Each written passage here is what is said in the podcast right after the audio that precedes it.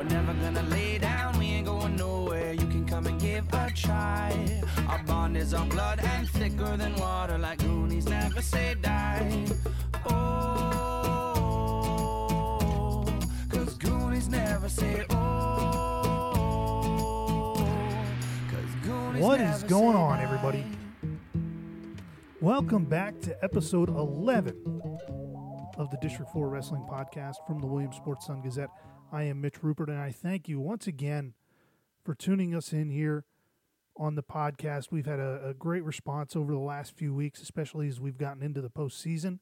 Uh, last week, episode 10 was the second most listened to episode in the history of the District 4 Wrestling Podcast. The most listened to was the first episode of this year. So thanks to everybody who's taken the time uh, to, to to listen in on on iTunes or SoundCloud wherever you find us.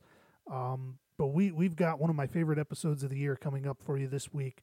Uh, not only a ton of stuff to go over from last week's district tournaments and and this week's regional tournaments, but a pair of fun interviews as well. Just a reminder. Uh, as I say every week, if you have anything you'd like to hear discussed on the podcast or an interview with a wrestler that you would like to hear, uh, feel free to, to drop me an email at mrupert at sungazette.com or shoot me a message on Twitter at Mitch underscore Rupert, R U P E R T.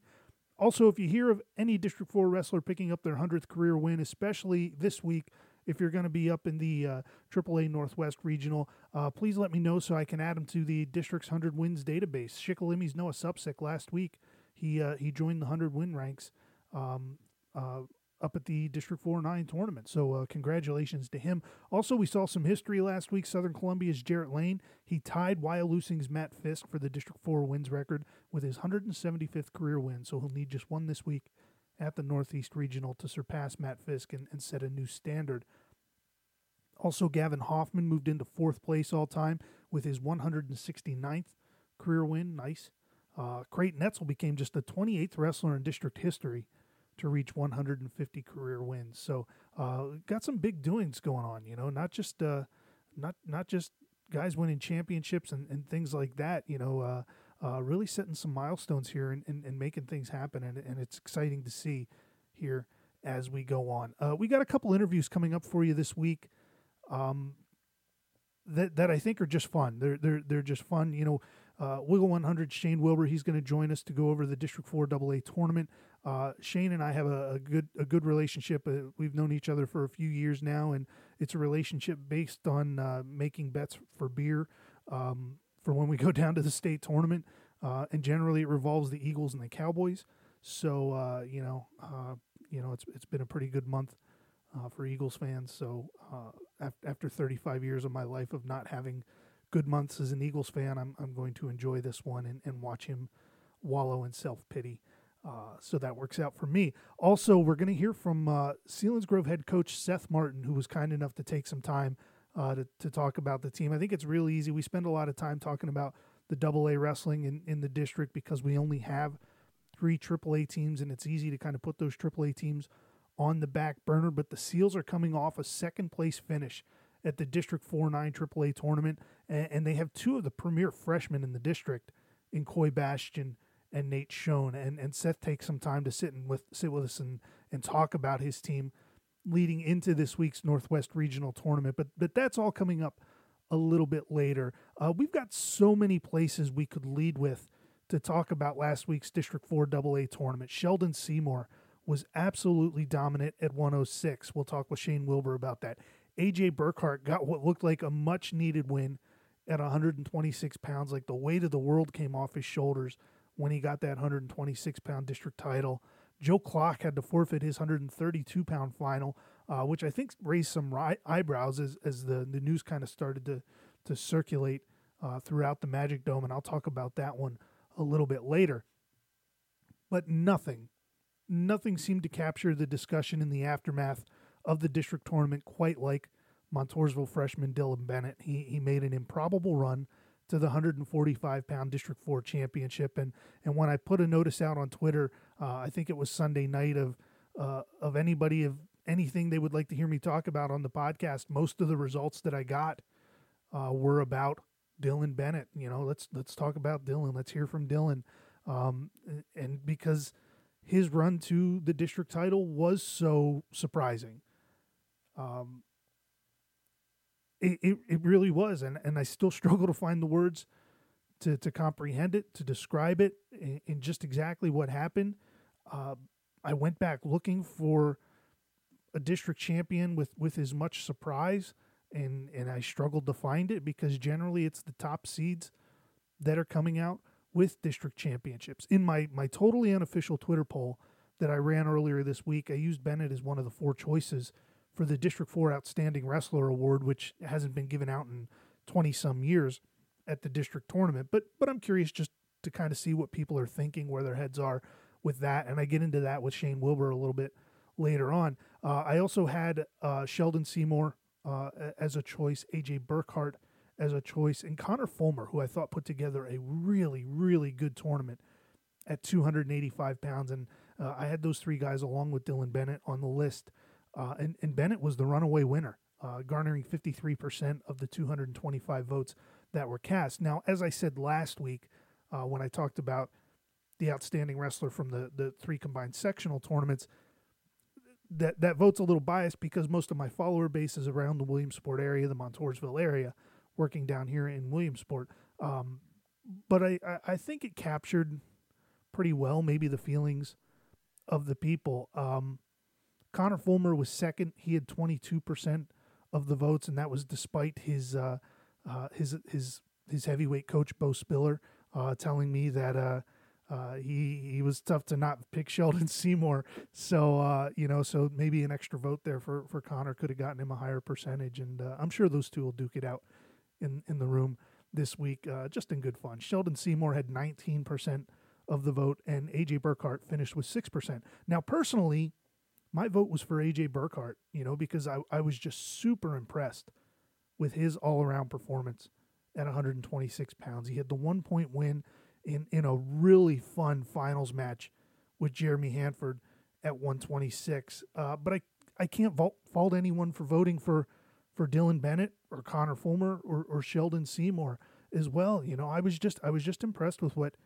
AJ Burkhart did. I, I thought you know, his win in the quarters over Brandon Dowdo was a, a tech fall, 15 nothing. Um, Dowdo ended up finishing sixth, and I think that kid's pretty good. Uh, then he won in the semifinals in overtime over Avery Bassett of Midd-West, three to one. And and Avery's a freshman who who I really like. He's fun to watch. I, I think that kid's got a, a huge future ahead of him. And then AJ went on to win the final, eleven to ten over Jeremy Hanford. So that's kind of where my head was.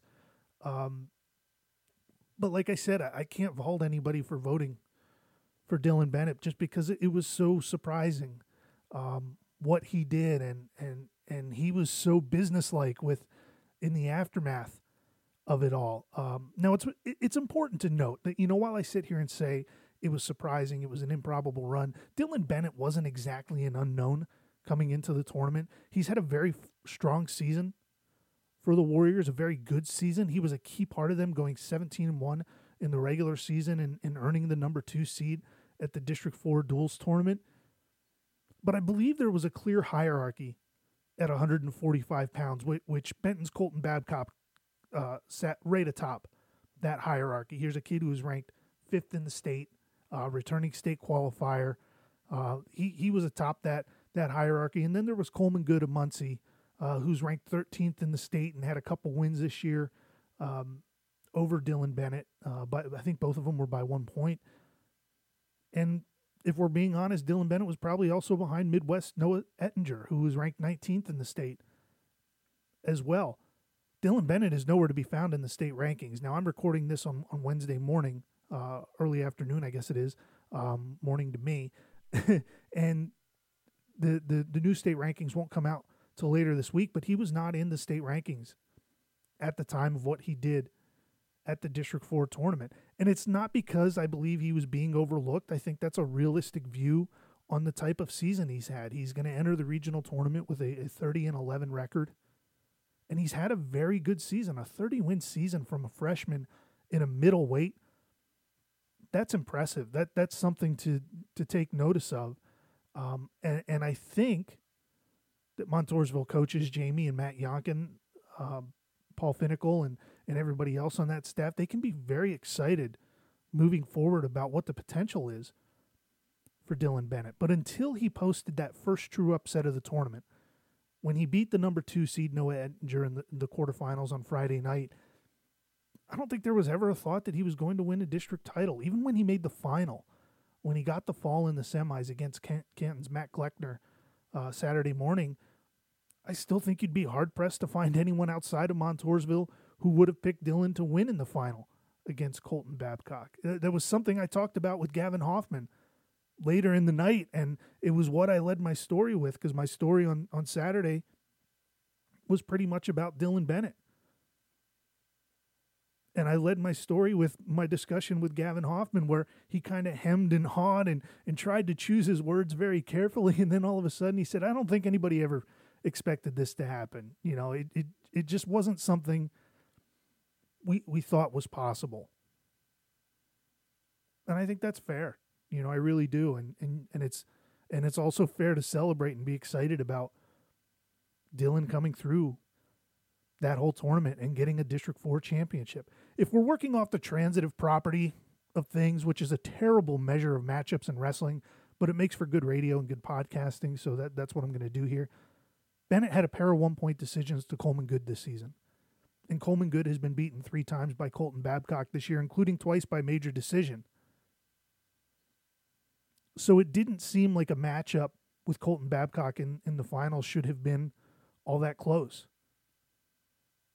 But I thought Dylan Bennett wrestled just about as perfect a tournament as you could. He wrestled about as perfect a match as you could in the final. He got that sweep single for a takedown that he had to have. You know, especially to get the first takedown and kind of set a tone. He got an escape late in the, the second period. I mean, with under 10 seconds to go to make it 3 nothing, and then he rode hard on top for the the entire duration of the third period. Everybody saying you know, he's not the guy, you know, to, to, to win the district title. He didn't care. Dylan Bennett said, Who cares? I'll wrestle my match and see what happens. And what ended up happening is he became the first sectional third place finisher to win a district championship since Ed Clock won four matches by eight total points to win the 215 pound title for Line Mountain back in 2006. Now, Ed Clock went on the next year, I believe his senior year, to win a state medal for the Eagles. Dylan Bennett became the first District 4 champion since Milton's Lenny Yoakum in 1998 to have double digit losses on his record when he won his district title. Yeah, I went back and found it. I went through 20 plus years of district brackets thanks to uh, PA Wrestling and uh, the District 4 Wrestling website, which has, um, I think, about 20 years worth of brackets on their site. I was able to go back and find it to me, the big picture is that just speaks to the depth of wrestling in District 4 right now. As I went back looking through those 20 plus years of brackets, once you got to about 2006, 2005, it was very tough to find district champions that weren't either the number one or the number two seed. And speaking of the depth now it kind of reminds me of when Garrett Hoffman beat Dakota Geer in the state semifinals the senior year uh, two years ago. I guess that would have been 2016. Hoffman at the time he he was not nationally ranked. Dakota Geer was the number one guy in the country at 182 pounds at the time and was the defending state champion. And all the talk afterward on the message boards and things like that was about how deep Pennsylvania wrestling is, is that an, a nationally unranked guy could come in and beat the number one guy in the country. To a lesser degree, I think Dylan Bennett's win was kind of similar. He's an unranked guy on the state level who just beat the number five guy in the state three to nothing to win an improbable district champion. It speaks really to the depth of the district, and it, and it's obvious in some places. If you look at the 160 bracket this week, if you look at the 132 bracket this week, 220, 106, uh, 126 gets to be a lot of fun this week. It's obvious in those places, but look through the brackets where it's not that clear. The 170 pound bracket last week I thought was fun just because I feel like guys are pretty evenly matched. and I feel that's how a lot of the the brackets are. You're going to get fun tournaments in there just because guys are are kind of evenly matched. I pulled my interview with Dylan Bennett for you all to listen to, uh, and I should apologize for the shriek of the whistles and the buzzer in the background, but that's kind of what happens when you, when you do interviews in the gym. And, uh, you know, I prefaced the interview when I walked up to Dylan and I said, uh, you know, I'm going to tell you something right now, and I just want your immediate gut reaction to what I say to you. And and the only reason I, I, I said this is because – uh, I know Gavin Hoffman well enough that that I can joke with him about stuff like this, and I even said the same thing to Gavin uh, when we were talking about Dylan Bennett. But I walked up to Dylan. I said, "I just want your initial gut reaction to what I say," and he goes, "Okay." And I said, "You know, Gavin Hoffman didn't win a, a district title as a freshman." And it got it got Dylan to smile a little bit, and uh, I, I think maybe the absurdity of it hit him a little bit, and he goes, "Man, my coaches just told me that," and you know that that's kind of weird to think of you know and uh, it, it it really is. When when you go back and look at it you know obviously Gavin lost uh, to Nick Stefani of Troy um, his freshman year at 170 pounds in the district and I believe the regional final as well uh, before going on to place at states. But it, it kind of hits home as to you know the crapshoot that these tournaments can be depending on wh- where your what your matchups are how well you wrestle and things like that. Um, but but here's my interview with Dylan Bennett from Montoursville uh, after he won the 145 pound district title. Just just take a listen, and you know I, I love the the the the perspective and, and the big picture look that Dylan Bennett has. So so enjoy my interview with him. It feels great uh, coming out here like this and performing the way I did, but in hindsight, none of this really matters if I don't come here next weekend and perform, get the made the overall goal going to Hershey next weekend. But this has to be a big step in that process? Yeah, uh, it's a big confidence booster coming out here and knocking off three tough kids and coming out on top. It really boosts my confidence up a lot. Did you wrestle, and this maybe is an unfair question, did you wrestle as perfect a tournament as you had to to win a district title? Yeah, I think so. I mean, there's certain areas I can still improve upon, I think, but I'm happy with what I did this weekend. Did you really believe coming in here you could win one? Yeah, I did. Uh, in the back of my mind, you got always got to believe in yourself, no matter what everybody else says, and that's what I did. Did it help your cause that you had Coleman and Colton on the other side of the bracket? Yeah, I think so. Those are they're, they're two tough wrestlers, and being able to get a good draw for me and a, maybe avoid both of them at, until the finals, that was that was good for me. How'd you get a win in the finals? That's a tough kid you just. Yeah, uh, I knew I had to get the takedown, and that was huge there, and second period, I was kind of getting a little worried there. He's riding me tough, but I got out towards the end there, and that helped seal the match. Tell me about the takedown a little bit, because I'll be honest, I was talking to Noah and I missed it. How, how'd you get it? How'd you set it up? Uh, it was just like a standard sweep single, and then I got to like, split the middle position, and he was hanging in tough there on a crotch lock, hanging on my ankles and stuff. I just kept fighting through it and working through the position, and eventually got two. I know it's all instinct when you get into that, but is, does it ever flash through your mind? I got to get this right now. Yeah, uh, there's a sense of urgency when you get in on a, a, good shot against that a good kid like that. You're not to get many of those, so when you do get one of them, you got to be able to convert. How important was it getting the, the, the escape at the end of the second? Uh, it was huge. I knew I didn't have enough. I knew I didn't have a lot of time left, and being able to kick out there towards the end and get my one instead of trying to fight for two, maybe that was big. Is, is that big just to keep it that that spread where a, a takedown doesn't tie? Yeah, because if I go in two nothing third period, he gets out and takedown in trouble there. So getting an extra cushion there, getting a three point advantage, that's that's huge. I used to joke with your brother that he never smiled. You got to be at least a little excited about what you did today. Yeah, I, am, but I'm excited. But at the same time, I know I still got to work on stuff and I want to get to Hershey next weekend, I'm gonna be able to. Ha- I'm gonna have to wrestle even better than what I did this weekend. Can you at least enjoy it tonight? And yeah, get back to work yeah, tomorrow? I will. And then tomorrow is back to watch my weight, getting in a workout, and getting back at it. We're going to explore a lot of the topics of the District 4 tournament, my interview with Shane Wilbur coming up, but I wanted to take a moment to talk about the 132 pound final from Saturday, mainly because it didn't happen. Uh, if you hadn't heard by now, Muncy's Joe Clark, he tore the meniscus in his left knee early last week in practice, as he described it to me. Uh, whoever it was he was working out with uh, tried to hit a funk roll, and uh, Joe's body just didn't turn with his legs as as they were rolling through and, and he fell to pop and he said it was kind of, he said to me it was it was like that Jason Nolf moment when you saw uh, Jason Nolf get hurt against Rutgers where something popped in his knee and just this blank look of worry came over his face. He wrestled through it in the this week in the the quarterfinals and the semifinals. He was dominant in the way he wrestled and he did it with a big brace on his left knee and he was nursing some ice on that knee for the better part of the day. But he was still impressive in how he wrestled. But when it came to the final, which should have been his, his third matchup of the year with Benton's Cole Roan, he decided to forfeit. And, and I think that was a decision that came more so from his coaches than necessarily from him. I totally understand the fans who are disappointed to hear the news and, and to not get to see that matchup. But it's easy to see why this was the right decision for Joe. And even for Joe, he was a guy who wanted to wrestle a match. And I, I talked to him before the finals, and he's like, Oh, I absolutely could wrestle. And, you know, I, I, I don't feel it when I'm out there uh, unless I get into the wrong position. And I said, Well, then don't get into the wrong position. He's like, Well, I try.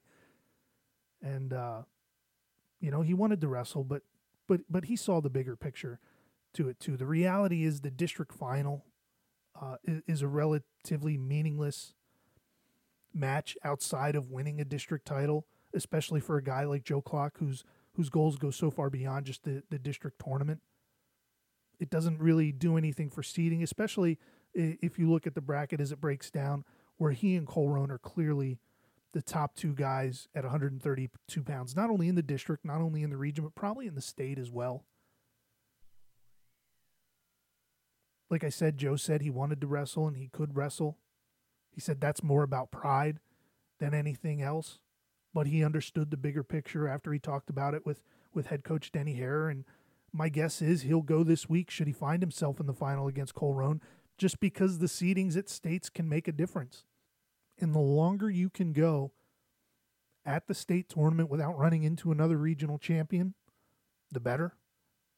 So here's my bottom line on this I just want to see guys compete at their healthiest, compete at their best. I want to see guys give their best shot to to trying to win regional championships and, and, and state championships, but I understand having to look at the big picture too. And if, if that means sacrificing a district title, I get it.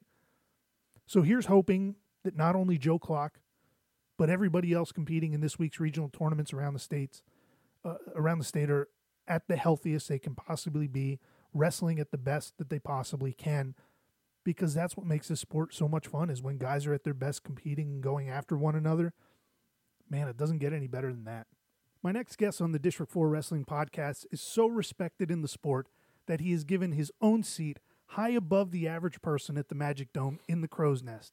Wiggle 100 Shane Wilbur joins us for the third time this year, our first three time guest ever, to discuss the happenings of the District 4 AA tournament and to look ahead to uh, this week's regional tournament.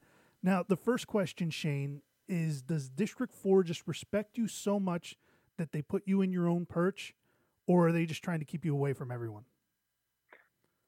I'd probably go with the latter. Well, yeah, you, know, you, I mean, you have you have to take the ladder to get up there. I, I really do, but no, I mean, I, I think it's just you know one of those ordeals where you know now we've seen like the, the the video streamers come in for districts and everything, and you know, it's just been a traditional little spot. You know, they've got everything that uh, we need for convenience high above, and you know, it's it's a great view. I mean, I, I totally invite you to come up sometime. My my my my big body does not go up ladders. Uh, I don't like heights to begin with, and that's just a, a recipe for disaster. Well, you know, sometimes there's a lot of things you can fight, but I guess gravity isn't one. no, and and you know, because I'm a little bigger than everybody else, when I fall, it hurts more well, then I guess we'll just uh, we'll keep our, our distance from each other, and we'll just use like uh, texting to make sure we stay in communication at places. You know, that's that's my favorite part of, of the postseason tournament. Shane is when you text me and say, "You know what, Mitch, you were right," because that happens usually every week. Well, I have to tell you, you know, I was a little disappointed on Saturday, and I, you know, I'm curious because I'm I'm curious to see like what your viewpoint of the whole thing was.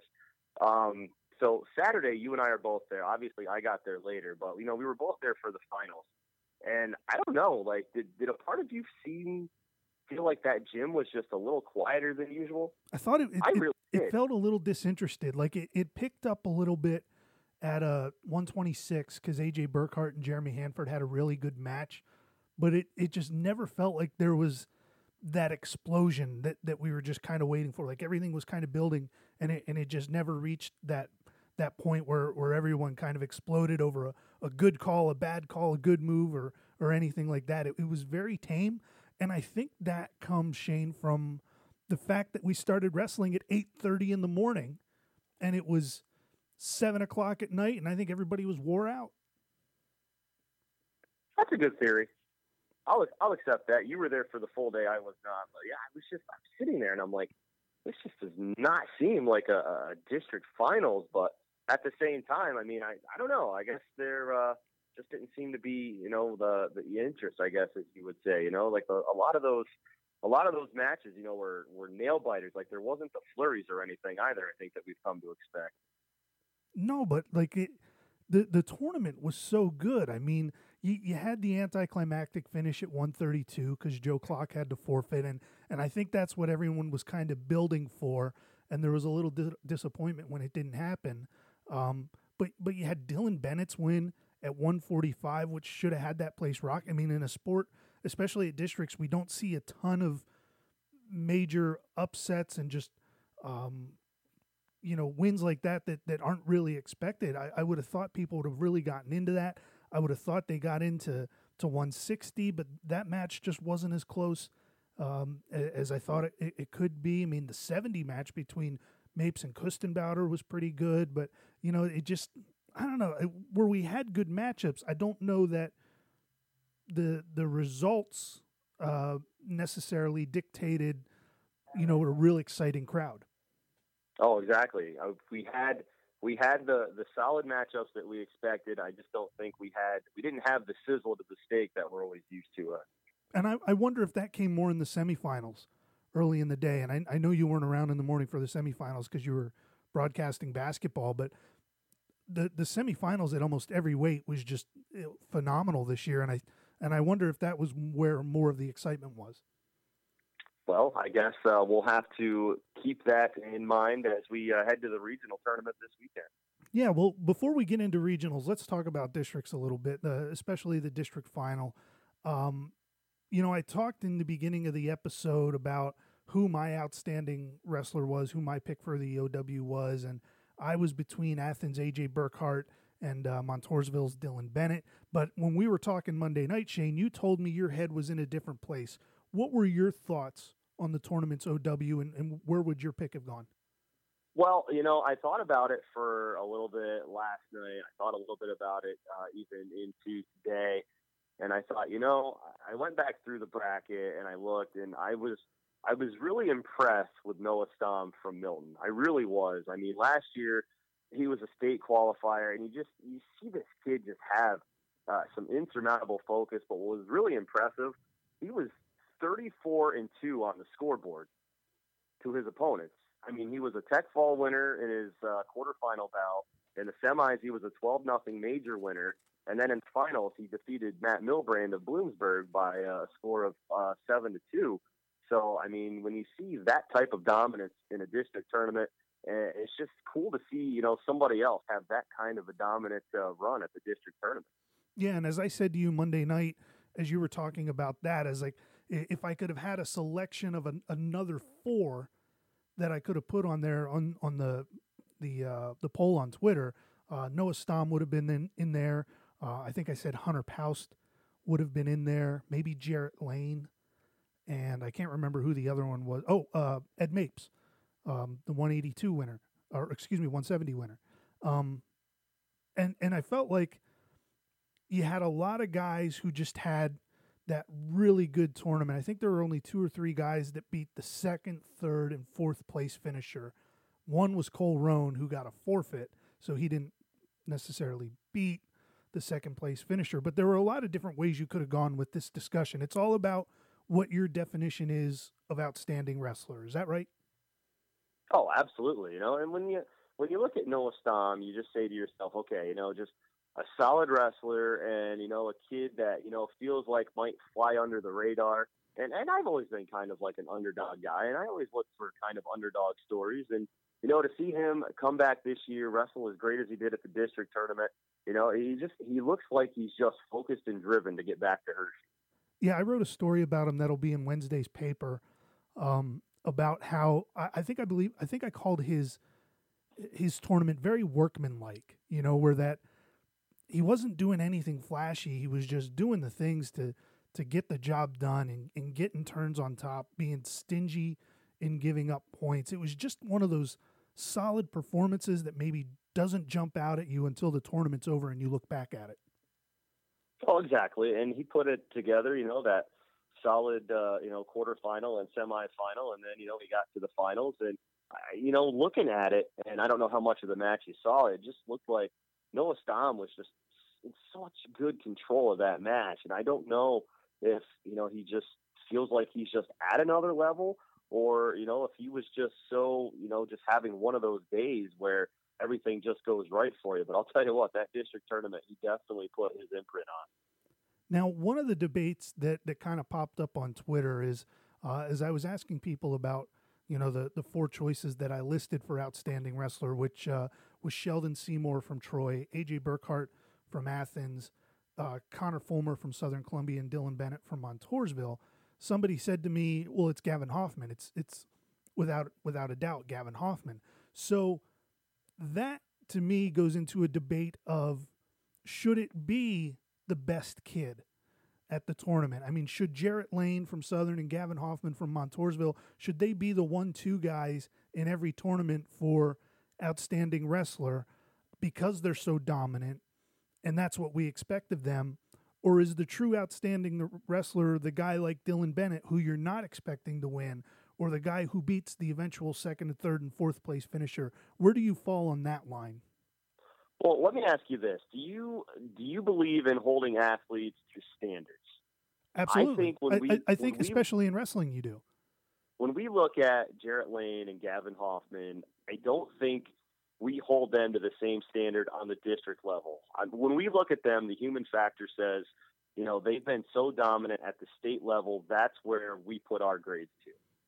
So when we look at a, a Dylan Bennett or you know an AJ Burkhart or a Noah Stamm, you know we, we kind of see them you know more to the to the district level because they haven't been as prevalent on the state level as Lane and Hoffman. So to be able to kind of judge Lane and Hoffman at districts, I, I just I, I feel like that's that's almost human nature because you know we're looking at them more towards you know the state tournament than we are here just in districts because they're just such a, an arm and a leg above everybody else uh, at districts. And this is, goes back to a conversation I had with uh, Nathaniel Brown, who was a state champ at Lewisburg and uh, national runner up at Lehigh. Uh, he and I had this conversation a few years ago where if you're on that tier of wrestler, your postseason really doesn't start until you get to the semifinals of the state tournament because that's probably the first place, barring an upset in another region somewhere, where you're going to see your, your your toughest competition to date.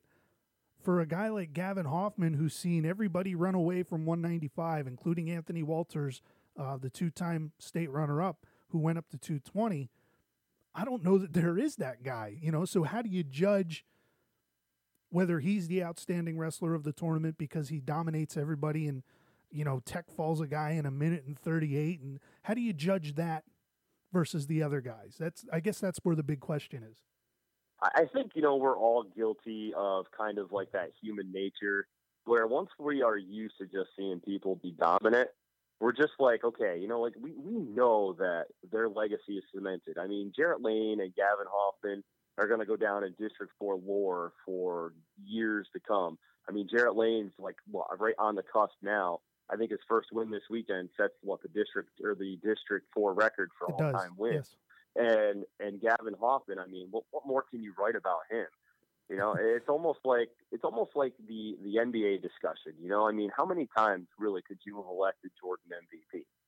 You know, sure. I mean, eventually same thing with LeBron. Point where you exactly, you know, and eventually you just got to get to a point where you know who who else is there to impress you. And, and as far as like Lane and Hoffman go, they just they're outstanding wrestlers, yes, and they're great quality wrestlers, and they're forever going to be known.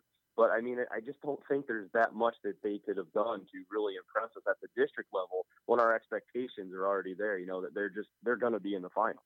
Yeah, and and maybe that's our own fault for for having those kind of expectations and and those thought processes. I mean, we all like to see, uh, especially in wrestling, you like to see the underdog. You like to see the guy pull the upset, you know, and, and, and stuff like that. So when when Dylan Bennett goes out as the first uh, sectional third place finisher to win a district title since 2006, you know that that kind of carries some weight, especially in a district that's that's continually this good. Oh, exactly. So I mean to to sit there and say that you know they're not outstanding is just totally wrong, and that's not exactly where we're going with the whole conversation. It's just we we judge them, or I judge them more on on the state level. You know, I want to see them, you know, rack it up through states. I want to see them be dominant at states because that's what we're used to. I mean, the the district tournament, and I, I don't want to sound like this comes off wrong, but I mean it's it's just basically, you know, they're just they're heads and shoulders above everybody that we just expect them to be dominant. It really is, and and and it's been tough for me uh, on a, on a personal level to you try to find different things to write about uh, with a guy like Gavin Hoffman, and and I don't cover Jarrett. Uh, I've talked to him a couple times for uh, some different things, but you know what can I write that's different this week about Gavin Hoffman from from last week. And you know what States is going to be about. States is going to be about history, his spot in history. Um, but but thankfully, some things have popped up. You know, getting the the school wins record uh, ahead of his brother this week. Um, last week we we talked about how the road to a state title is opened up for him because of everybody running away from 195. Um, but that that's kind of what you run into as a fan too. You know, it's like, well, what are you going to show me this week that I haven't seen already? I agree. Yeah. So let's let's get into the actual wrestling a, a little bit. Um, one one of the things uh, we we talked about in our discussion about outstanding wrestlers was who had the most impressive run through the consolations as well, because I think that's something that we lose when we start talking about champions, because obviously the you know the champions get the ink and things like that.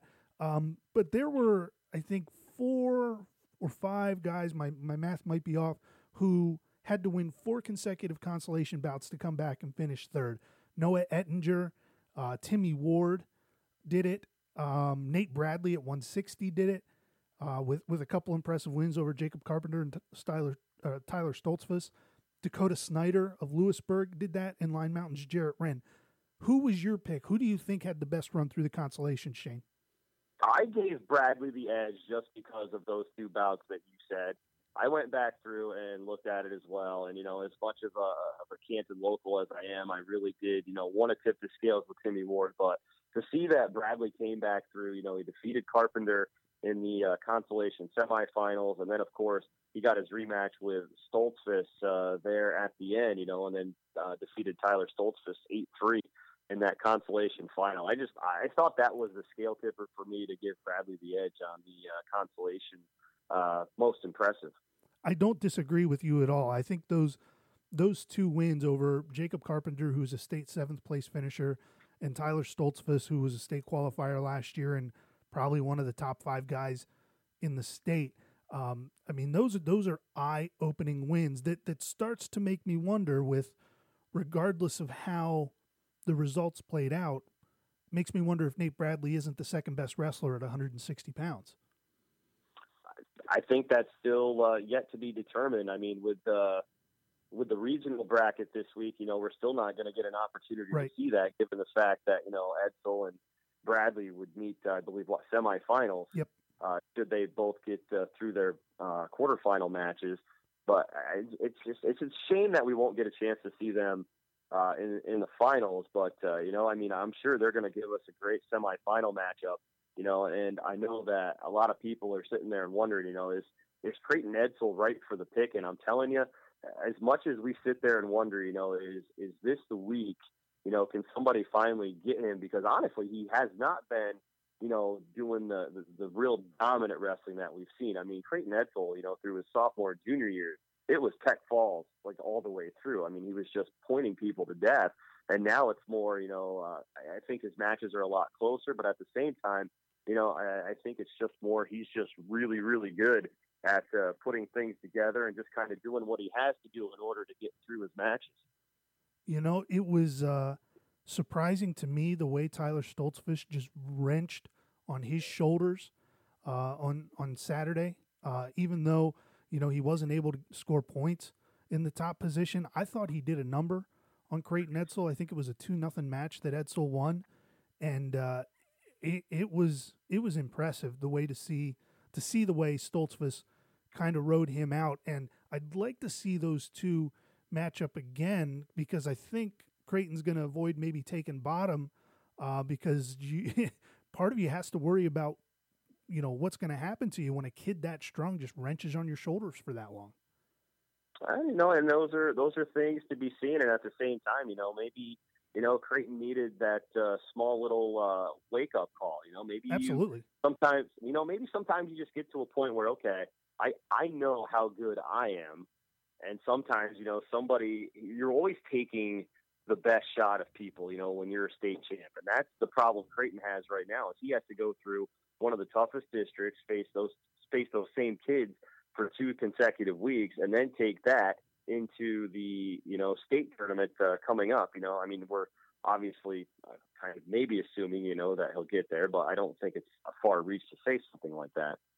So, what's your biggest takeaway, Shane, from that 160? Is it that, despite all that, despite all the things we talked about, you know, a tough match with, with Nate Bradley, a tough match uh, with Tyler Stoltzfus, that Creighton Edsall is still clearly the cream of the crop at 160? Or is your biggest takeaway that maybe Nate Bradley is the second best wrestler at this weight? Well, you know, a famous personality once said, "To be the man, you got to beat the man." And so far, Edsall has been the man, and nobody's been able to beat him yet. So until until we see it, I'm going to say he's still the cream of that crop. I think, kind of his performance is similar to. Uh, I don't want to say epiphany because it, it it wasn't that big of a shock. I don't think, but it was the same thought process I had after the semifinals at 132, where uh, Cole Roan just dominated, I believe, Nate Higley, uh, it was, or maybe it was Chris Horton uh, from Athens, and uh, and Joe Clock dominated Devin Pitkevich from Shamokin. And I went, okay, this weight is still really, really good, but these two guys are at a different level. And and I, I kind of have that, that same thought process with Creighton Edsall, where to me, he is still clearly the best guy that, that's a pretty good uh, evaluation, given the fact that you know he he, he had his two one decision with Stoltzfus in the semifinals, but then when he got to the finals, he he majored Gable Krebs. So I, I think we know that you know when when Creighton wants to turn it on and when he's you know at that top gear, we know that you know he can he can still bring you know that uh, state champion fire. Uh, moving on, Shane, were you surprised at all by Sheldon Seymour? Not so much that he won, but how he won in such dominating fashion? I was. I, I won't lie about that. You know, I that makes Sheldon two of us. I agree with you. I mean, Sheldon has shown, you know, for the last two years, you know, not only through his high school workouts, but you know, also you know the wrestling he does outside of the high school season. That I mean, he he's definitely dedicated to the sport. But I mean, in in the NTL, he doesn't see a lot of competition, and and I was more I was more curious to see how he would respond this weekend. I, I think he, he won't admit it personally. I mean, he's a really quiet kid. I think he was definitely looking forward to some retribution with Jacob Blair, you know, to try and get back and uh, and get that win avenged. And then, of course, you know, he ends up facing Strickland, who beat Blair the week before, and to beat Strickland the way he did, I think uh, you know Sheldon sent a clear message to District Four. Uh, okay, there's a there's a fourth horse in this running here. I think we all watched him last year and said, "Man, if this kid ever grows, because he couldn't have been more than about 98 pounds. If he was 100 pounds last year, soaking wet, I'd be shocked." And we're like, I don't think he tipped more than 97. To yeah. be honest, and and and we all watched him and said, if this kid just grows, he's going to be a monster.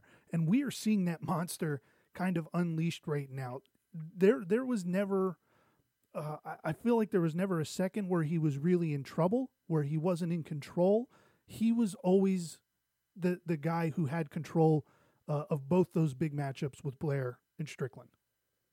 Oh, exactly. And when you see a kid like that just come out and have determination and fire and wanting to set a tone and you know send a clear cut message of you know who, who was the king of a weight class. Uh, I think we saw uh, that was Sheldon Seymour's kind of a rival party. I mean, everybody knew of him and everybody knew you know about what he's done. You know, I mean, the wrestling community talks, but uh, to, to go out there and, and be dominant in a weight class where you know, I mean, let, us be real. You know, Blair and Strickland kind of had uh, the higher praises going into it, but uh, you know, Seymour uh, came to the party and uh, he left as the king of the castle. We're probably going to see Blair and Seymour in the semifinals again this week. I'd be shocked if, if that's not the semifinal matchup. Do you see a scenario where that outcome changes?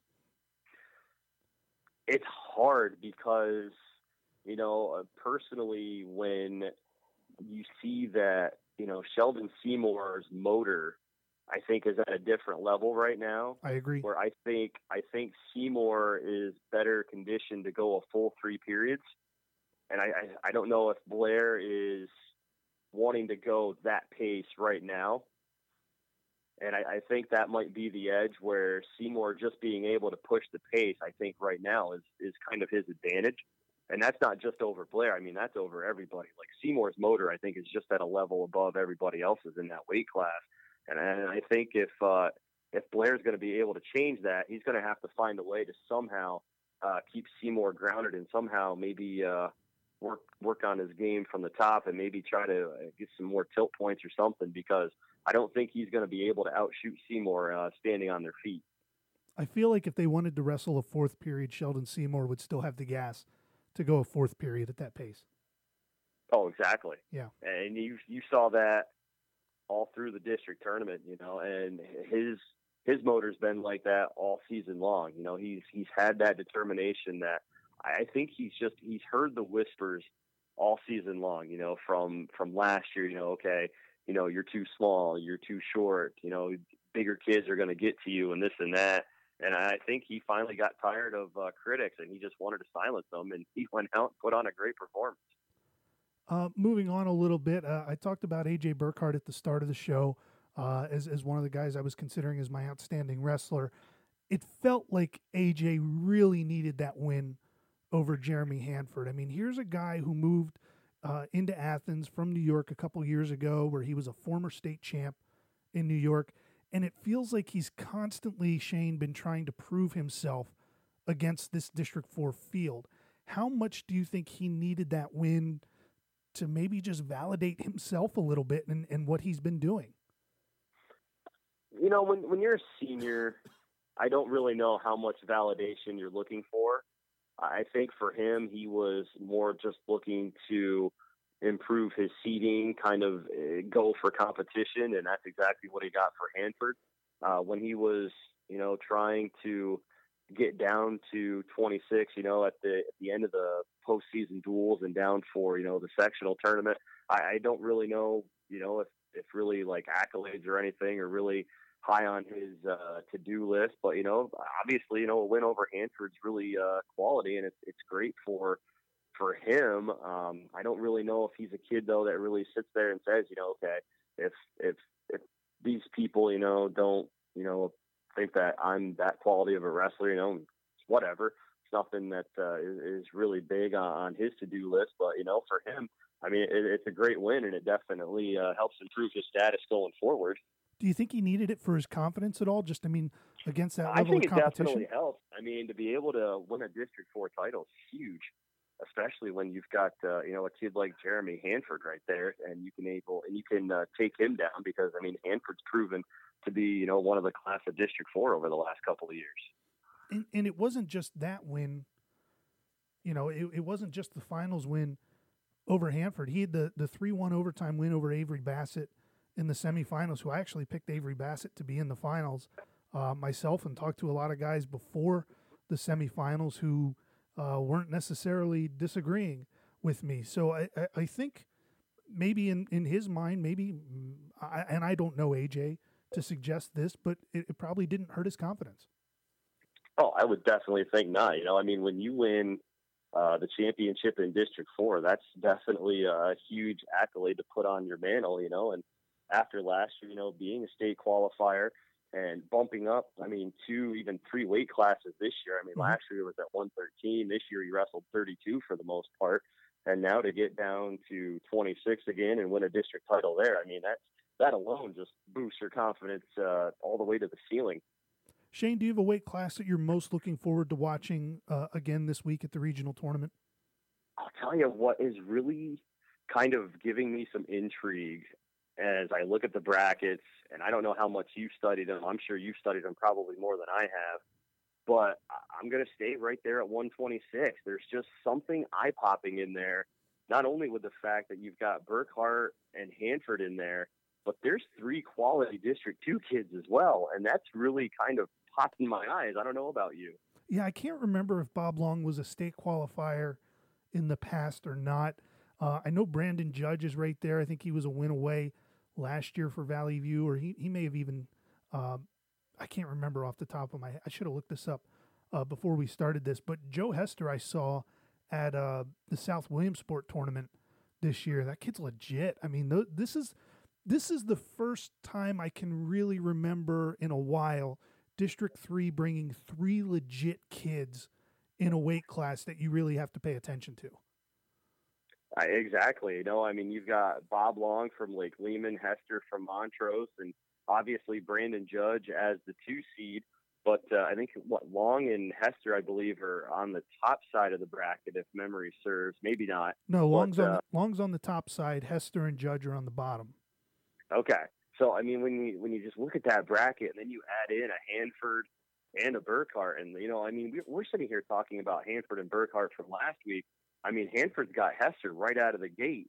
So I mean, there's there's definitely uh, you know some, some scrapping that we could see right out of the quarterfinal round on Friday, and uh, who knows? I mean, that 126 bracket might get turned on its head before we even know it. Like AJ Burkhart against Ian Yoder should be a quality matchup in the uh, uh, the top half of the bracket. Bob Long is a returning state qualifier, and he gets a stud freshman in Avery Bassett from Midd-West to start off. Joe Hester, I think, was a regional qualifier last year, but he's 31 and 1 and, and is a legit kid who, who draws Hanford. And then Bryce Volman, who's had a nice year as a freshman, goes up against Brandon Judge uh, in, in the first round. I mean, that's that's four legit quality, high caliber matches you're going to get Friday night. you can't argue with quality, and that 126 bracket is going to be such a load of fun. And I'm just I'm curious to see, you know, does it does it stand pat, or you know, will we see something that makes us go, oh boy, and now we've got to go back through and totally configure our entire brackets again. Who who are you picking as your top four? For the 26 bracket Yeah. for the regional tournament coming up here. Well, Yeah. see, now I have to go get my other bracket here because I had it just all marked out, and then you went and changed the game on me again. But okay, I, I love I love to throw surprises out there for you, Shane. Okay, there's nothing wrong with it. Okay, I still have let's see, Burkhart, Hanford, Judge, and Hester. I like that. That's a. I can't argue. I mean, just because. What's the point? you know, because I feel like you could pull it out of a hat and it'll change week to week. So that'll be uh, that'll be my four, and uh, we'll see we'll see how it all plays out over the weekend. That's for sure. And everybody's going to have to buy a paper on Friday to uh, to get my picks. You know, because uh, I still need a job. Well, that's very true. You know, it's always good to uh, it's always good to uh, milk the readers for all of their uh, pennies and fifty cent pieces and everything, just to uh, read the insights of Mitch Rupert. well, you can follow Shane on Twitter at Wiggle Shane, uh, and uh, you know check out Wiggle 100 for all his broadcasts. Will you be broadcasting regionals this week? Hey, man, you can uh, listen to the regional finals. We'll have the championship finals coverage Saturday night. Uh, you can check that out streaming online at uh, wiggle100.com. And uh, like Mitch said, you know, follow me on Twitter at Wiggle Shane. Or, you know, if I get there earlier, I can uh, start posting some other updates. You can find me, uh, Shane, on Wiggle 100 as well on Facebook. So plenty of opportunities to uh, follow along and see some good bantering amongst the day. And and feel free to wave to him up in the crow's nest where uh, nobody will go visit him. I'm telling you what. I think I think the Eagles have a better chance of winning another Super Bowl than you do of making it to the Crow's Nest. That that that's your first correct prediction this this postseason. Shane, we I appreciate. love that we're. I love that we're great banterers, Mitchell. It, it is. Shane, we appreciate you joining us here on the District 4 Wrestling Podcast once again. Uh, we'll see you out and about this weekend. Have a good one, man. Appreciate it. I'm the honored three-time guest. Can't wait to see you this weekend. Two of the best freshman wrestlers in District 4 will be taking the mat this weekend, representing Selinsgrove at the Class AAA Northwest Regional Tournament. Seals head coach Seth Martin, who knows a thing or two about postseason success, has been kind enough to join us to talk about the team. Seth, first off, thanks for joining us. Uh, second, I'm going to date you here a little bit. Is it a little hard to believe it's been 15 years since you made your run to the state final? Uh, yeah, it actually seems like another lifetime ago that that happened. Um, but every year we go back, um, it, it's like, you know, it's just like a distant memory. It's fun to be there. Uh, and not, not just the state tournament, but districts and especially regionals. To me, I feel like regional, the regional tournament is the most exciting. I mean, states brings its own excitement, but maybe it's because every year I feel like I have a couple guys teetering right on the edge of getting to states and not getting to states. Mm-hmm. That's why regionals is so. There's just a lot of anticipation going into this weekend, so I'm really excited. If, if you don't mind, take me back to 2002 a little bit and kind of what went through your mind during the course of your run to the state final. Well, uh, that's a story I've actually told many times um, because I'll never forget it. My entire career, I had two people in my corner all the time. It was my father and my grandfather, and uh, they each brought their own mix of motivation. My grandfather was a little bit rougher on me. He would let me know when I uh, didn't perform up to, to his standards, and my dad was always so nice. We could go to New York and go 0 and 2 at some random tournament over the summer and drive two hours in another direction and go 0 and 2 on Sunday and come home and he wouldn't say anything. It'd be no big deal. You know, he just wanted me to keep wrestling. But uh, my grandfather died about two weeks before districts. And the last thing I said to him was nobody was going to stop me. I'm going to win the whole thing, whether you're here in person or whether you're here watching somewhere else. Nobody's stopping me.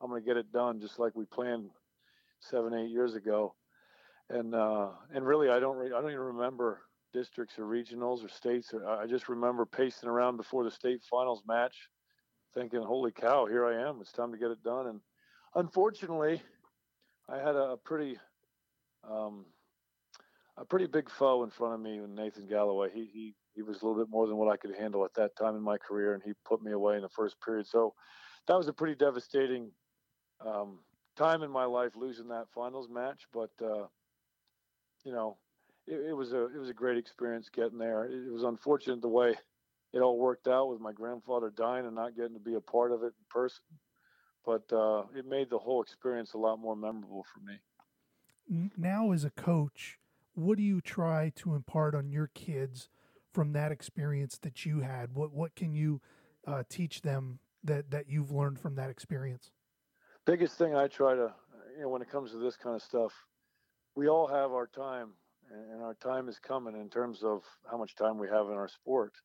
Um, I I had a hard time letting go of it. Uh, when I graduated college, I went to a lot of tournaments, open tournaments, wrestled um, wrestled in tournaments that um, you know that college guys were wrestling in. I went to East Stroudsburg ten years after I wrestled in it as a college student. and my, my I've had a lot of issues with my neck, so I'm I'm pretty much done competing. And I said say to my guys every year, you need to you need to take this experience by the horns and run with it because whether whether you're a freshman or a senior or you're going to go off to college, your time is coming. And what I mean that is you only have so much time to compete as an athlete. And whether you have to give it up because you have no more eligibility or because your body can't do it anymore, uh, the time's going to come where you just can't do it anymore, and you have to live it up. You have to go go forward to these tournaments and just give it everything that you got. And uh, and especially with with a couple of my freshmen, I mean, they're, they're getting it. Um, I told them on Friday, you get to do this four times. You have four chances at the district tournament. You know, you might get sick next year or, or, or the year after that or get hurt. You got to live it up there's no guarantee that tomorrow is going to be there for you athletically. So let's wrestle every match like it's the last one that we got to. It, it feels like your guys must have taken that uh, to heart last week. You take second place in the team standings at the District 4 9 tournament.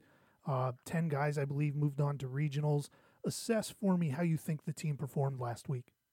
Uh, I thought we did very well. I actually thought that we could take 11 kids, and uh, and I'm not going to say which 11 I thought, but uh, we ended up taking 10. And one of my guys had a, pretty rough day. Wrestled a little bit different than what I was used to, um, but you know, that was just one. I'm not sure what was going on there, but everybody else wrestled well. I didn't even think about the team stuff. I mean, we as a as a program, we've never won a district title. It's just never happened. So it's not really something that I go into a tournament like that thinking as a possibility. And we actually went for lunch before the first round, and we came back and uh, walked up in the stands, and somebody said, "You know, you're in first. I'm like, "Yeah, right." and he's like, "Yeah, you are." And then they showed me the flow, the flow uh, wrestling website, and we were ahead by nine. And I'm like, "What?" The? I was so relaxed you know, and that that's one thing about me. I, I, normally am pretty relaxed. I don't get too worked up. But then I said, uh, Stu Zeiders, my assistant coach, I'm like, my goodness, does that add a little bit more to this to this whole last round? And uh, at the end of the day, it was basically one match away. We lost a lot of close matches throughout the day, um, you know, all over the tournament, and all it would have taken is one more, and we would have pulled it off. But uh, you know, going home, being that close to it, I just figured we're not meant to win it this year. We're meant to win it some other time, and our time's coming. It'll happen when it happens. You know, I'm more focused on the individuals and each one of them achieving their goals, whether that goal is to be made at dis- districts, regionals, or states uh, at the end of the season. As long as all 14 of those guys can reach that goal, I consider it a, uh, consider it a success. I'm curious how difficult it is to prepare uh, for the district in, in regional tournament. I mean, because of outside of um, Williamsport and Shikellamy districts, you you probably don't see those teams much, and outside of someone like Central Mountain, who you wrestle during the regular season, mm-hmm. you don't see those teams at the regional. So, how difficult is it to prepare uh, for the district and regional tournament? Well, one thing we did years ago when we knew our our district situation was going to get a little squirrely is we added a dual meet with Du Bois, uh, which is really we didn't know it at the time, which was, but it's one of the toughest teams in District Nine, right? Uh, AAA. But uh, we've wrestled them the last, I think, three years, and it gives us a little bit of an idea because when we look at the results of Du Bois with all the other schools, um, we just kind of take that and and guesstimate where our guys are going to be and, and, how they'll do. Um, but like regionals, we wrestle a handful of those teams that we're going to see here on on Friday and Saturday. But uh, you know, at the end of the day, it's anything can happen. I mean, you, you might re- even if we go into that tournament, we wrestle all those teams. That doesn't matter. I mean, this past weekend, I had, I think, three of my guys win matches to guys that they lost to earlier in mm-hmm. the season, and I had one of my guys lose a match to somebody that they had beaten earlier in the year. And that's the way the postseason is, and that's why it's so exciting because and that's something else I've told my team. I mean, up until this point, it does not matter what you did in the regular season. That was like a, a warm up to what matters most in the wrestling season. We go to districts. Don't think that because you beat somebody a month ago that that's going to happen again. Don't think that because you lost by two points to somebody a month ago that that's not that that it, it can't go a different way the second time around. The postseason is exciting for a reason because it, it brings its own motivation. Kids get rejuvenated, and uh, you know, it, it's always a different story when you go into these tournaments. So I don't think it's that much of a factor not seeing a lot of the teams. Um, because at the end of the day, the top three guys on that particular weekend are going to move on. And it's the guys that show up and get it done that get those top three spots. You talked about some of those guys, uh, some of your guys uh, flipping results from earlier in the year. One I noticed was uh, Blaze Zeiders who who flipped that yeah. the result with Isaac Kerner. And how do you go from uh, as a coach the high of, of getting that win, a one nothing win in the semis, to now you got to prepare him to face Luke McGonigal? How how do you make that transition? Well, the thing about Blaze is he's a pretty uh, down to earth kid, and he knew what he was up against. He he said right off the get go, "Man, I hope I can beat Isaac. I really don't want to wrestle in the wrestlebacks and and come back for third. Uh, he's like, I just want to get in the finals and then just let it fly, and whatever happens, happens. So really, going into that tournament, having a bye to to uh, get into the semis, he was focused mainly on Kerner, Mhm. and he knew what he was up against. I mean, Blaze is a great kid, but for, for him to knock off McGonigal would have been by far the upset of the, the tournament. So him beating Kerner, someone that he lost to twice in the last month, that was that was exactly what he wanted to do. And uh, you know, he didn't go into the finals match thinking, well, I'm just going to lay down, and he didn't lay down. Um, but he, you know, he got outgunned. I think he was down by 12 or 13 and ended up getting pinned. But like I said, uh, for him personally, that was a success to to beat a kid that beat him twice in the last month. And I, I got to be honest, as his coach, I, I'd rather those two not wrestle again next week because a, a whole lot of nothing happens in their matches. They kind of cancel each other out and 5 0, 2 0, 1 0. And it's like, oh my goodness. Mhm. It's when you keep matches close like that, every little thing, every little point, it could be could be the result, you know. And That's, how you end up way those- losing your hair as a coach, right? yeah, exactly. That's why I'm bald. I don't have any hair at all. Uh, the the one thing I've noticed this year, you guys have gotten nearly hundred wins out of your freshman class this year. I mean, obviously Nate Schoen, Coy Bastion have a, a big part of that. But did you realize coming into the season just how tough this freshman group could be for you? Well, it's amazing how it came together because I have five freshmen all going to regionals, only two of which I thought were wrestling because Ryan Ahmet played basketball last year and he wanted to try something different. He just came to me and said, Hey, and he's good buddies with Coy Bastion and Nate Schoen. So he kind of just followed his buddies and he ended up doing great. And then he was another one. He got major decision by Eric Schneider from Du Bois. I think it was three weeks ago, and then he beat him in overtime. Like that's awesome. That's that's what I'm talking about. You know, matches like that. Uh, Carter Horton at 113 was not going to wrestle because he did not have a very successful junior high season, and he didn't think he wanted to do it. But I needed a 120 pounder at the time. I didn't think I was going to have a 120 pounder. I talked him into doing it. He went down to 113, and uh, I I said straight up, I'm I'm a very straight shooter. I said, Carter, I'll be very happy if you wrestle varsity for me, but I'm going to tell you, I'm going to be honest, you might not win a match all year. And that's not up to me, that's up to you. I said, you, you, you know, he had a handful of matches in junior high as an eighth grader, and he's not the ideal kid that you bring up to varsity. So I told him straight up, I, I I'm not the kind of guy that blows smoke at somebody and tells them that, oh yeah, this can happen, all sorts of, you can, you're going to do great. I just told him, you might get through the whole season and a match might not come your way but he ended up winning. I think he has a handful of forfeits. I think two or three, but he has like five or six wins, and he did fine. You know, I mm-hmm. think he's going into regionals with a nine and nine record or eight and eight or something like that. So he's another one I didn't really plan on. And then Scott Kissinger, who has been a great surprise for me at 120, he called me the day of hydration test and said, "I don't think I want to wrestle anymore." And I got, I was not happy. It was not, uh, it was not the best conversation that him and I have ever had. But at that point in the season, I, I was kind of just done with that conversation. We didn't talk for a little bit. Then he ended up changing his mind. I talked to him a little bit more, and I had some help with my from my assistant coaches talking him back into it. Now he loved it. He said he said he, it would have been a huge mistake for him not to wrestle this year, and it's a guarantee I'm going to have that boy on my roster the next three years. So it's amazing how it came together.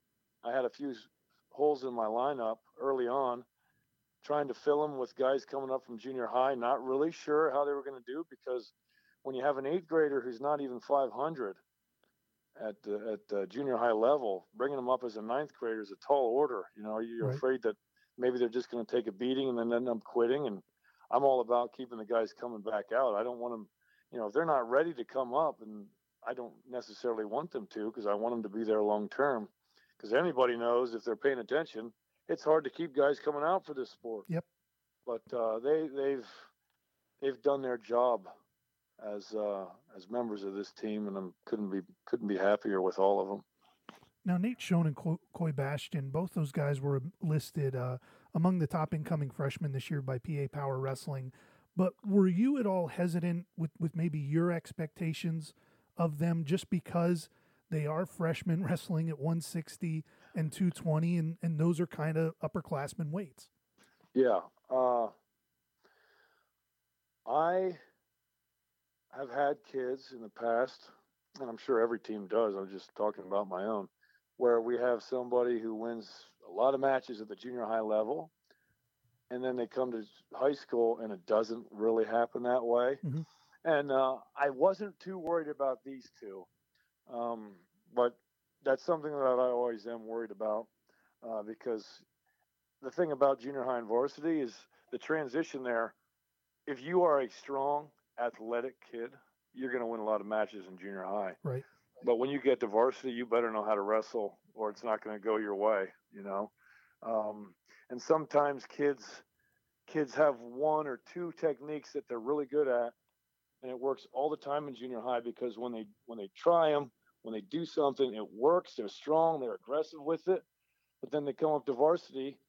Maybe the coach gets in there and like, hey, you, you might want to try doing it a little bit differently because I don't know if that's going to work at this level at the weight you're at. And they either decide to change what they're doing if it doesn't work or they don't. Um, but those guys have been wrestling. Schoen and Bastion have been wrestling forever. Um, you know, on big, big stages, PJW states and stuff like that. I think Schoen has a couple of titles under his belt. I know mm-hmm. Bastion has been there multiple times. They're used to that. Coy Bastion is insane. That kid. Uh, we'll have a practice. We'll have a practice, and it'll be a doozy. I mean, just a lake of sweat all over the room he's bouncing around at the end of it, like asking for more, and he'll end up going to a club practice after that. And then after the club practice, he and his dad will go lift.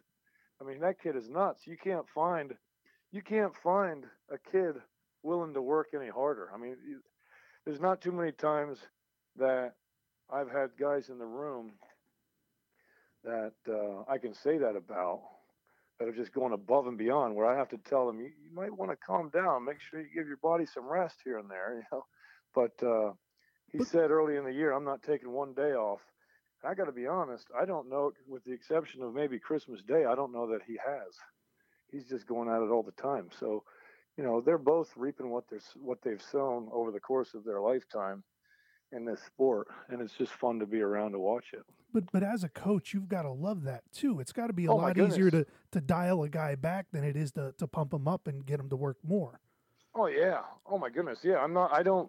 When I say Coy mm-hmm. Bastion's insane, I mean that in a great thing, in a great way, in a great way.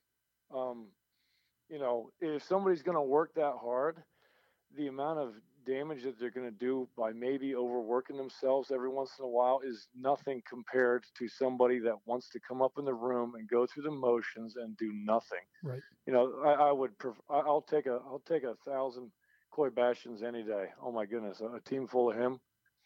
You know, uh, just just a great great group of kids to work with overall. Nate started the season winning that that title out at Penn Penn Manor. Uh, and in the finals, he got the pin of uh, Hunter Katka of Sun Valley. Did that yes. resonate with, with you and, and the rest of your staff just in terms of talking about, okay, what he might be, uh, what his potential might be for the season? Yeah, I, uh, that was a, that tournament was an eye opener for a lot of people. I, I didn't know exactly mm-hmm. what Schoen was going to be capable of. And I thought, I said to Stu, my assistant, I said, well, we're going to find out right now. Um, because he had three ranked kids at his weight. I think they were number, I don't know, 17, 12, and number two. And they each got, you know, supposedly on paper better as he went. And uh, he gets to the final. He pinned, he pinned all of them. And we get to the finals, and he and he pins that kid in 37 seconds. And I, I'm, I couldn't help it. I was giggling like a little, like a little kid. Uh, and I kind of felt like a jerk because I could only imagine maybe people watching me like, look at him, like how, how, cocky is he? I'm not, I'm not being cocky. I'm just like, what, what just happened? You know, my my freshman in his first varsity event just knocked off the number two ranked kid in the state. I, I was happy and I couldn't help it. I was giggling about it. And he's ran, he's wrestled, I don't know. I think seven or eight ranked kids, and uh, I think he's pinned every one of them except uh, the Southern heavyweight, mm-hmm. Southern Columbia's heavyweight. He we bumped him up to wrestle him, and he beat him 7-0. I think that was his closest match all year. I don't. He's been taken down once, and he's been reversed once, and that is it. Nobody else has even been able to do anything. So that's another reason. This this these next two weeks are super intriguing to me in uh, finding out what exactly this boy is capable of. And uh, you know, some people say, "Oh no, he's going to run into somebody and show him show him what's up." I don't know. We'll see. I, uh, I all I know is I wrestle with that guy at least once or twice a week, and all I'm saying is you better not blink. And if if you're counting him out, uh, you might end up eating your words. But you know, nothing would surprise me. We will see. A lot of hungry guys going to be there in the next two weeks.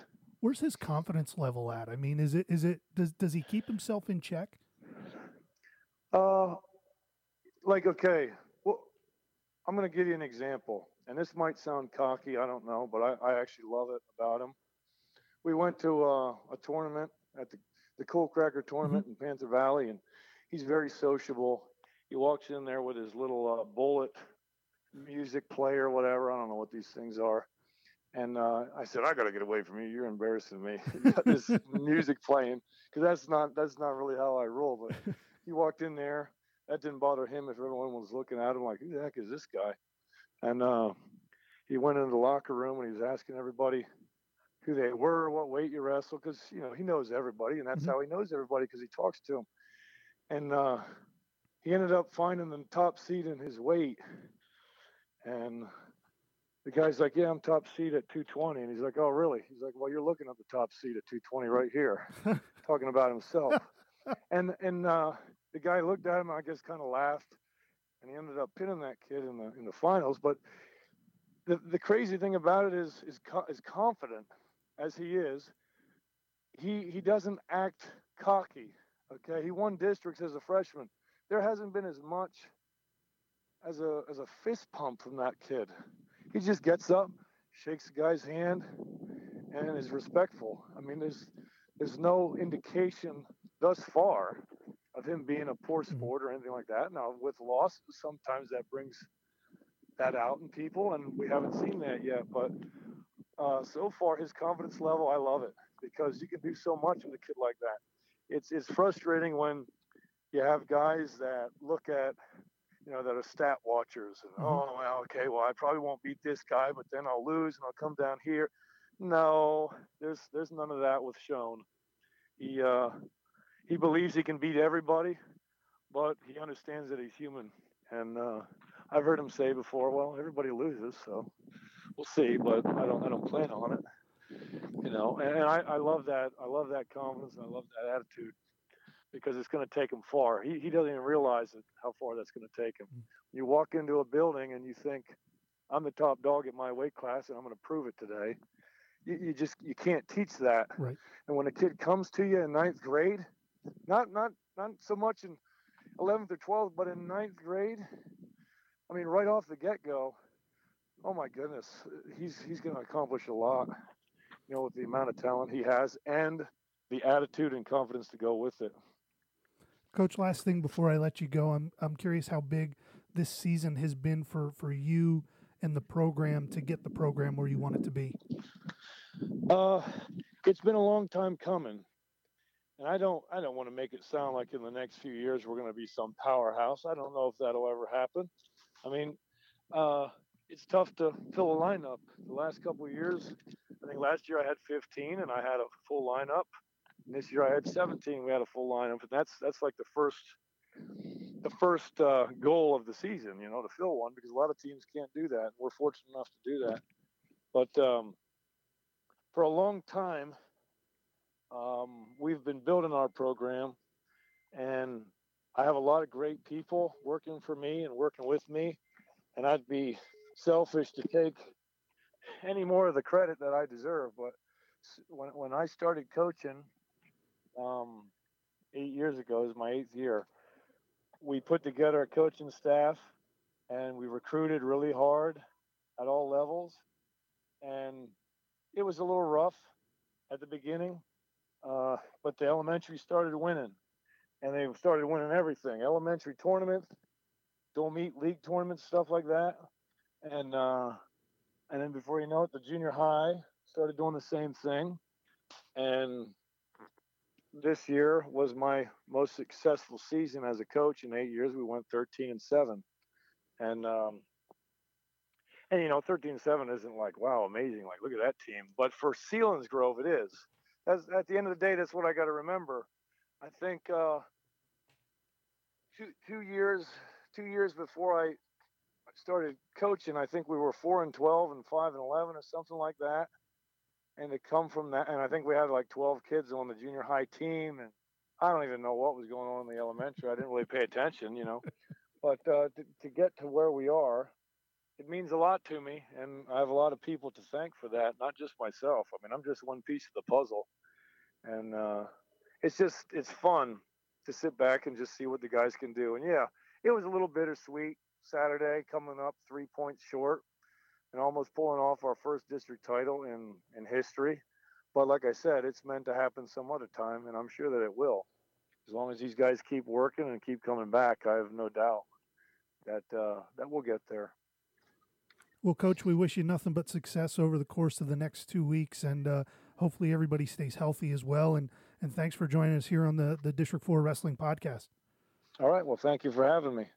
Nate Schoen enters this week's Northwest Regional Tournament ranked fifth in the state in AAA at 220 pounds. There's just one returning state place winner ranked ahead of him, and it's Laurel Highlands returning state runner up Ian Edenfield, who's the top ranked 220 pounder in the state. But it's clear from what Seth Martin had to say about Nate Schoen that that doesn't particularly matter to him. He's got an opportunity ahead of him to become Selinsgrove's first state champion since Spencer Myers in 2010 and just the fourth in school history, joining Myers, Marshall Dauberman in 1960, and Dave Becker in 1974. My guess is that's the only goal in Nate Schoen's mind. And at this point, who's going to doubt him? I think that's going to do it for this installment of the District 4 Wrestling Podcast. Thank you to everybody who's found us on SoundCloud or iTunes and taken the time to listen. And if you enjoyed the podcast, please don't forget to hit the subscribe button on iTunes and maybe even leave us a rating as well. Big thanks to Shane Wilbur of Wiggle 100 for joining us to talk about the District 4 AA tournament. And big thanks as well to Selinsgrove head coach Seth Martin for stopping by, sharing some stories with us, and talking about his SEALs team ahead of this week's Northwest Regional Tournament. As always, if you have any interviews that you'd like to hear on the podcast, don't hesitate to drop me a line at mrupert at sungazette.com or on Twitter at Mitch underscore Rupert. I'm still not entirely sure what it is that we're going to do uh, for next week's podcast episode because I don't know that I'm going to have the time to do one. I, I have been talking to some people about potentially trying to maybe do a live broadcast from the workout on Wednesday night, maybe doing it through Facebook Live um, or, or Periscope or something like that. But I still need to work out all the logistics to do something like that. But but it is something that we're looking into. And I'll let you know. Follow me on Twitter. I'll let you know as we go on. But thanks again for listening to episode 11 of the District 4 Wrestling Podcast. We'll talk to you again next week. Have a good one, everybody.